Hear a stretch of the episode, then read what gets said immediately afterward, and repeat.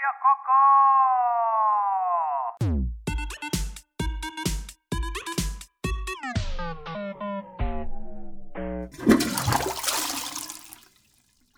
Bom, Poesia Cocó. O que é Poesia Cocó? Poesia Cocó é isto de pegarmos em textos completamente irrelevantes, que podem ser, sei lá, rótulos de shampoo, podem ser excertos de telenovelas. Nós hoje vamos analisar um poema chamado Buenos Dias Matosinhos. É um poema super famoso que toda a gente conhece. É uma ótima escolha de um autor existencialista, não é? Anos 10, não é? Do século XXI. Corrige-me, Johnny. Sim, é possível que sim, meados de 10. Sim.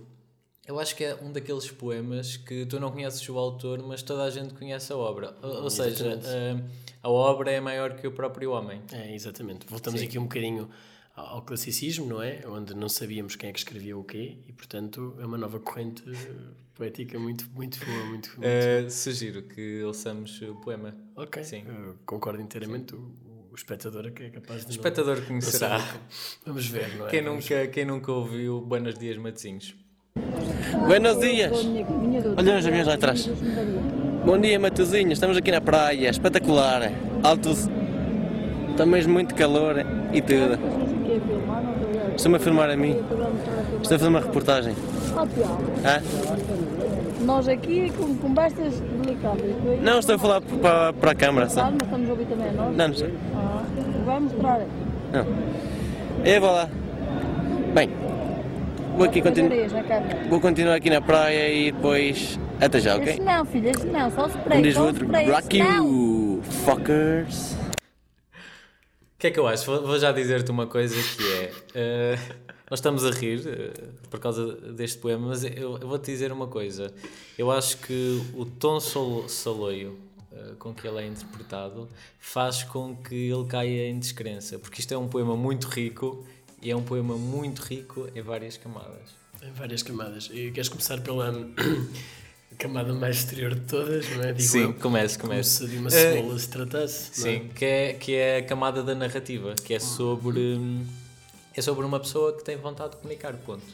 Exatamente. É um poema sobre isto. Ele até começa, Buenos dias, mas é quase uma apresentação, não é? Exatamente. É como se estivesses no teu primeiro dia de escola a dizer quem és. Olá, exatamente. Eu sou o Daniel Madeira, tenho 12 anos e estou aqui na escola, na disciplina de não sei o quê. Totalmente. E ele diz, Buenos dias, Matosinhos, apresenta-se, estou aqui na praia e depois começa a falar. É aí que tu denotas que não há qualquer tipo de espectador, não é? Eu estou-me a gravar a mim próprio. Sim. É algo mais ou menos que ele diz. Sim. Mas eu acho que ele tem consciência que não há espectador que naquele momento esteja interessado em ouvi-lo, porém ele grava a mensagem na medida em que acredita que alguém a ouvirá. Exatamente. É uma espécie de narcisismo pós-dramático. Não é? Exatamente. Eu tirei 2 apontamentos. Eu fiz apontamentos. Eu também fiz apontamentos. E queria destacar mais 2 camadas. Que é, acho que há um envolvimento muito grande no campo da expectativa sobre este poema. Porque acho que fala da dimensão do sonho. Estamos a falar sobre Buenos Dias Matosinhos.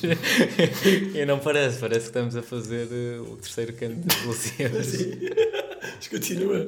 E, no fundo, eles vão-se tocar. Eles daqui a 500 anos vão-se tocar. Há um paralelo muito grande, aliás, entre este senhor e Camões. Tal como todos os descobrimentos, o protagonista deste poema está virado para o mar também, não é? Há uma vontade em descobrir, em ir lá ao fundo, não é? Sim. Depois, era exatamente sobre isso que eu ia rematar, dizendo que há uma expectativa sobre o sonho e é uma ode, uma epopeia, se quiseres, sobre quebrar barreiras. Porque ele diz... eu acho que há um eixo praia-mundo, porque ele diz, estou aqui na praia, mas a praia é muito pequena para ele, estás a ver? Porque ele tem, ou seja, ele está a insuflar e o sonho dele não cabe naquela praia. O sonho dele é para o mundo, percebes? É para o mundo que ele está a comunicar. E há outra camada muito interessante que cai em questões sociais e filosóficas muito tradicionais, que é sobre a dificuldade da progressão social. é sobre isto da desigualdade de oportunidades. Então, porque a dada altura do poema ele diz: olha os aviões lá atrás, que para mim é um verso lindíssimo. É verdade, é verdade. Olha os aviões lá atrás. O que é que eu acho que ele quer dizer com isto? Ele está a olhar para o passado, percebes? Ele talvez sinta que o projeto de vida dele está a falhar. Olha os aviões lá atrás. Curioso. Eu tenho uma outra leitura. Queres partilhar antes de eu concluir a minha? Sim, mas conclui. Mas vamos complementando. Podes avançar. Também há esta referência aos aviões, na medida em que o sujeito poético, ao estar a utilizar a câmara interna do seu telefone... Tu disseste sujeito poético. Eu disse sujeito poético. Obrigado. Eu estava mesmo à espera. Eu disse que era na quarta intervenção, foi na quarta intervenção desse sujeito poético. Pronto, acho que ele realmente sente os aviões lá atrás, porque o telefone, não é? Há uma câmara interna que está a apontar para ele e, portanto, permite que ele olhe para trás e que crie uma espécie de terceiro olho, não é? Que depois nos como se quebrasse a quarta parede. É uma espécie de quarta parede / budismo e, portanto, há aqui um olho que abre na nuca, se nós quisermos, e, portanto, todo este poema começa a ter uma linguagem muito mais profunda, não é? Sim. Mas eu não queria interromper. Não vejo dessa forma. Isso até é muito progressista, é um pensamento muito progressista. É uma atitude muito... de crença no futuro. Tal como todo este poema, não é? Ele acredita que Matosinhos o vai ouvir e ver, não é? Acredita no mundo, acredita em França também. É giro estarmos com opiniões muito diferentes, porque eu acho que há um certo saudosismo e interpreto Matosinhos de uma outra forma. Queres ver? Queres tomar conhecimento? Por favor, como é que... Matosinhos, eu acho que tem a ver com isto de ele... querer comunicar para outros universos, ou seja, era aquilo que eu estava a falar ao bocado, dele a falar para o mundo. Matosinhos, para mim, não é uma cidade. Matosinhos é um conjunto de pequenos matos. Matosinhos, percebes? Eu acho que ele tem vontade de comunicar para outras pessoas, tem vontade de as conhecer. Ou então de vários filhos dos matosos, não é? Sim. A gente conhece os matosos, que eu vi como era ali no Porto, que tem os matosinhos. Tem uma vontade em comunicar com a criança. Sim, é? Sim. Eu acho que tem a ver com esta vontade. Eu chamava-te a atenção, Johnny, desculpa. Eu chamava-te a atenção. O que é que estamos a fazer? Calma. Chamava-te a atenção para dois pontos muito importantes do poema, não é? E já pontos finais, não é? O sujeito poético, para além do português, não é? Comunica em mais duas línguas, não é? Temos de ter aqui atenção. Sim, correto. Vai ao francês com et voilà e vai ao inglês com Brock e o Fockers. Sim. Brock, para mim, Brock é aquele colega do Ash, aquele que tinha o Onyx, o treinador da pedra. Lembras-te? Sim, perfeitamente. Eu joguei o Pokémon amarelo. Pronto, lá está. Quem jogou Pokémon amarelo, vermelho, azul, e conheceu quem via o Brock, a série, não é? Para o primeiro ginásio. Isto é muito importante, mas referenciar o Brock é muito bom. E há a intervenção das tias do sujeito poético, não é?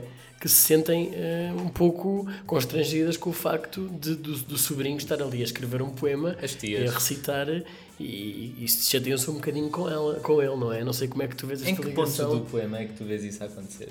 Bem, é uma questão mais... não sei qual é a estrofe, João, mas... Tinha que estar assim um bocadinho mais pronto, não tinha aqui o livro comigo, isso já foi editado, não já? Aliás, disparate meu, já deve ir para na quarta edição. Mas eu não sei dizer quando, mas... Elas dizem... Pela Tinta da China, sim. Pela Tinta da China, obrigado. Exatamente. Uma coletânea de poemas contemporâneos. Exatamente.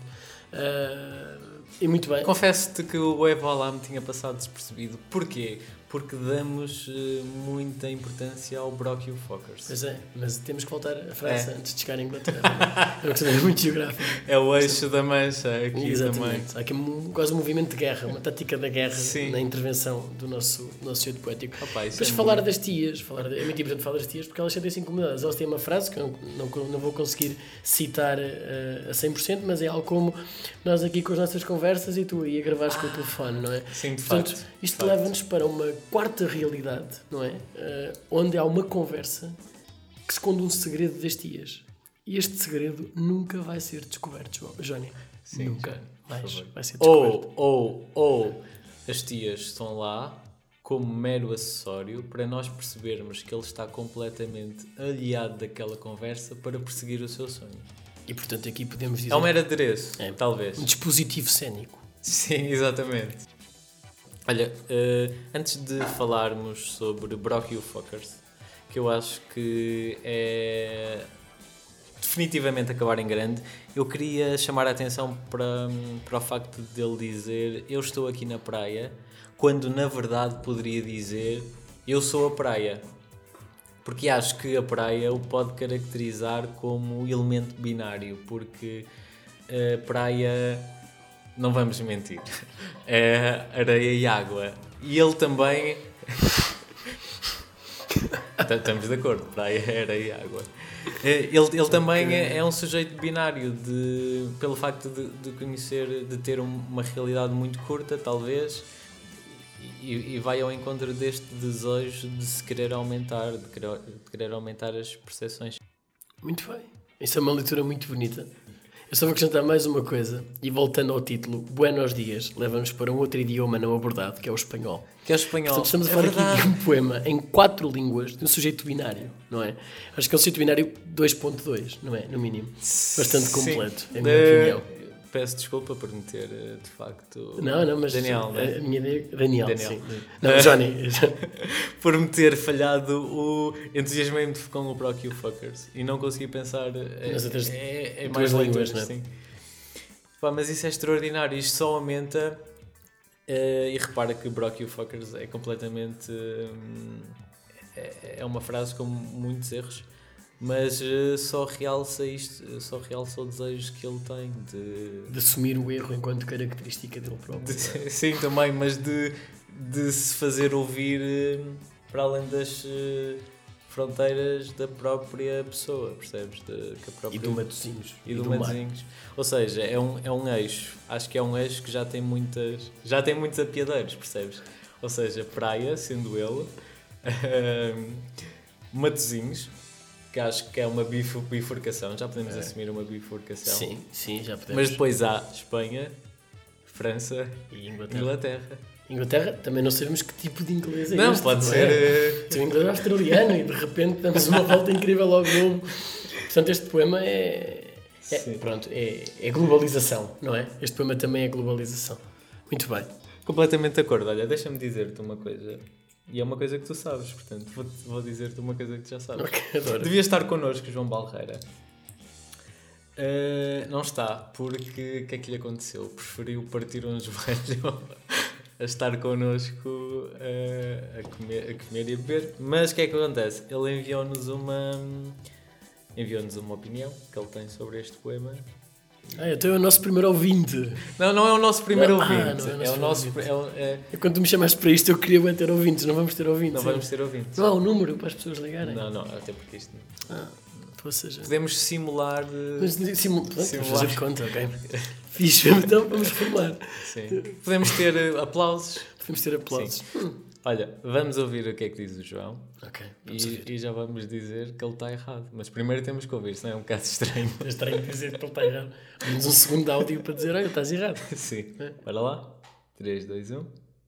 Ora então, 3 notas que tenho a dar sobre o poema dos Buenos Dias Matosinhos. A primeira dela é a particularidade de serem usadas 4 línguas diferentes num só poema. Temos um Buenos Dias em espanhol, temos um Et voilà em francês e um Brock You Fuckers num inglês que já é um pouco mais arranhado, nota-se não domina tanto, mas de qualquer das formas é uma tentativa de usar mais uma língua, além, claro, do resto do poema em português. A segunda nota é que eu acho que se existisse uma espécie de site tipo o citações.com ou uma coisa dessas, este poema dava uma bela quantidade de tiradas e citações. E acredito que se fizerem isto sobre este estilo de poesia contemporânea, um citações.com da Poesia Cocó, este poema consegue meter lá 4 ou 5 citações no top 10. Por fim, a terceira nota, não só sobre este poema, mas sobre este tipo de poesia que eu lhe chamo, se calhar, contemporânea, não é bem contemporânea, poesia popular contemporânea de merda, acho que é muito difícil. Nós sabemos quem é a cara do autor. Nós sabemos muito bem a cara daquele rapaz de aparelho, deitado na praia, em que, com a mãe preocupadíssima com o que estava a ser filmado, porque eram coisas pessoais. Nós sabemos a cara dele. Mas e o nome? A idade? O que faz hoje? Que tal um programa de televisão atrás das pessoas que foram estes protagonistas, foram estes poetas contemporâneos? Deixo estas três notas, a última quase como uma sugestão de programa. Aí está. Bem, João Barreira acaba a sua, a sua intervenção com aí está, portanto foi mal. Não, eu gostei muito. A última coisa que ele diz faz lembrar o Perdidos e Achados, que estava na SIC, não é? Sim, é uma espécie de casamento entre Perdidos e Achados e Liga dos Últimos. Devia buscar este rapaz, exatamente. Portanto, estamos num nível ótimo de primeiro poema. Mas há muito sumo aqui. Há muito sumo e eu tirei notas. Sim, senhora. A questão das línguas, pronto. Já concluímos, sim, é ponto assente. Sim. A partir daí ele fala em... ele fala em mãe. Ele fala... mãe, é muito importante. É muito importante isto. Porque eu digo tia, não é? Como é que vamos desempatar isto? É mãe ou é tia? Por isso é que somos três. E, desempata. Eu acho que é uma amiga. É uma amiga, ok. Então não vais desempatar. Não. Mas a mãe... atenção, isto também é um poema bastante popular... As mães são as nossas melhores amigas. Isso é muito bonito. Mas aquela senhora não tinha voz de amiga. E se quiseres voltar ao parto... Mas tinha uma voz jovem. E ele fala... O João fala aqui numa coisa que é... Que idade terá esta pessoa? Qual delas? A tia? Mãe, não. Quem diz este poema? O sujeito poético. Não sei se na verdade é o sujeito poético. Podemos dar-lhe o nome, Johnny. Está a ficar estranho. Vamos dar o nome ao rapaz. Serafim. Achas que ele tem cara de Serafim? É, sim. Bem, nós somos três. Não, podemos lhe chamar Serafim. Quer chamar Serafim? Pronto, ok, então é o Serafim. A minha questão, antes de todas as outras, é: ele é o sujeito poético ou é um intérprete?